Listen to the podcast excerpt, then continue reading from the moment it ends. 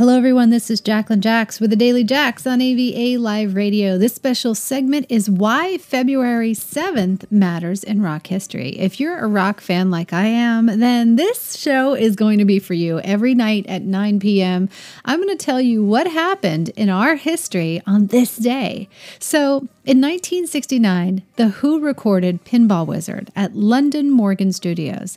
They'd go on to play the tune at nearly every concert since they premiered the track live in May of 1969. Pretty interesting, right? I mean, talk about one song living on forever. I mean, it really did spawn their whole career. And since then, there's a lot of other songs that I like, but of course, they have to play that one at every concert. Has there ever been a concert where that hasn't been played? I wonder what. If you have the answer to that trivia, why don't you tweet me and let me know at Jacqueline Jax. In 1976, Paul Simon, one of my favorites, 50 Ways to Leave Your Lover, was #1 on the American Singles Chart. That's today. Pretty cool, right? 1976. Who was alive then? 1979, Stephen Stills became the first rock performer to record on digital equipment when he laid down some tracks at LA's Record Plant Studio.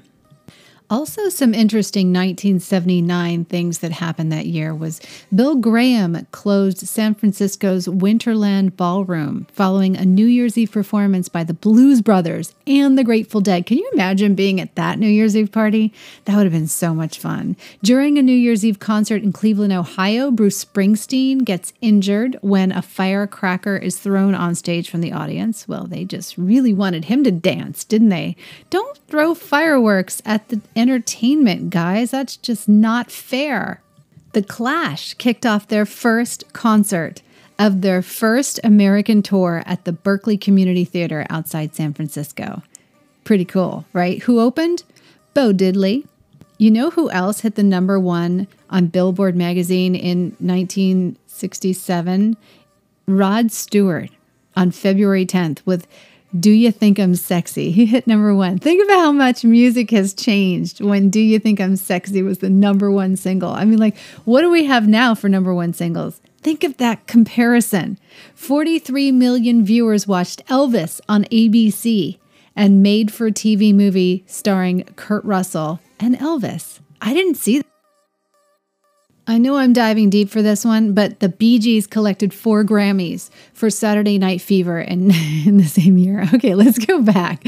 Let's diverse and go back to the same day. So in 1994, Blind Melon singer Shannon Hoon assaulted a security guard at the American Music Awards ceremony after his band lost the award for Best New Artist to Stone Temple Pilots. I actually liked both of those bands, but I don't know. Who do you think should have won? Do you think it was Stone Temple Pilots, like, all the way? Shannon was later charged with battery, assault, resisting arrest, and destroying a police station phone. I guess he just really needed to make a call. In 2003, Courtney Love arrived at a benefit concert at London's Old Vic Theater dressed as Donald Duck. I'm looking at it right now. It is ridiculous. I have to go put this on Facebook. Later that night, she joined Elton John on stage for a version of The Bitch is Back. Actually, then it makes more sense that she's in the Donald Duck. See, if they would have left that line out, we would have thought she was strange. But then when you mention Elton John's name, all of a sudden, The Bitch is Back singing in Donald Duck, that just totally works. Actually, 2003 was a big year for all kinds of drama.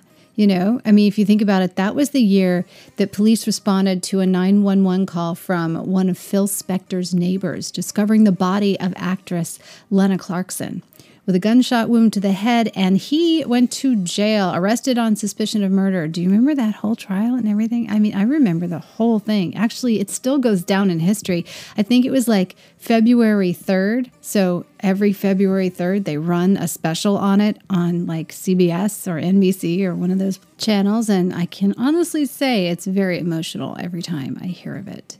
Johnny Cash, also in that year, was admitted to Baptist Hospital in Nashville, Tennessee to undergo treatment for pneumonia, complications obviously from his addictions and problems there. I do remember a lot about Johnny Cash because I watched all of those biographies that they were playing. I mean, for a while it was like just running over and over and over again.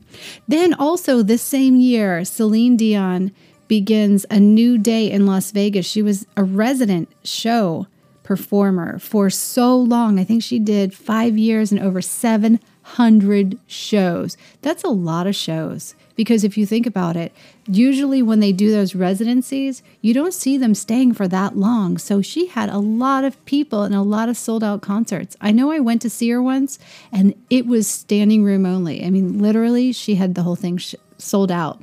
And then recently I heard in the news that Britney Spears was canceled in Vegas because she couldn't sell out all of the shows. It was like 10% or something. Wow. Also in that year, Ruben Studdard wins the second season of American Idol. Do you remember that? Yeah, I remember that. Clay Aiken, Ruben Studdard.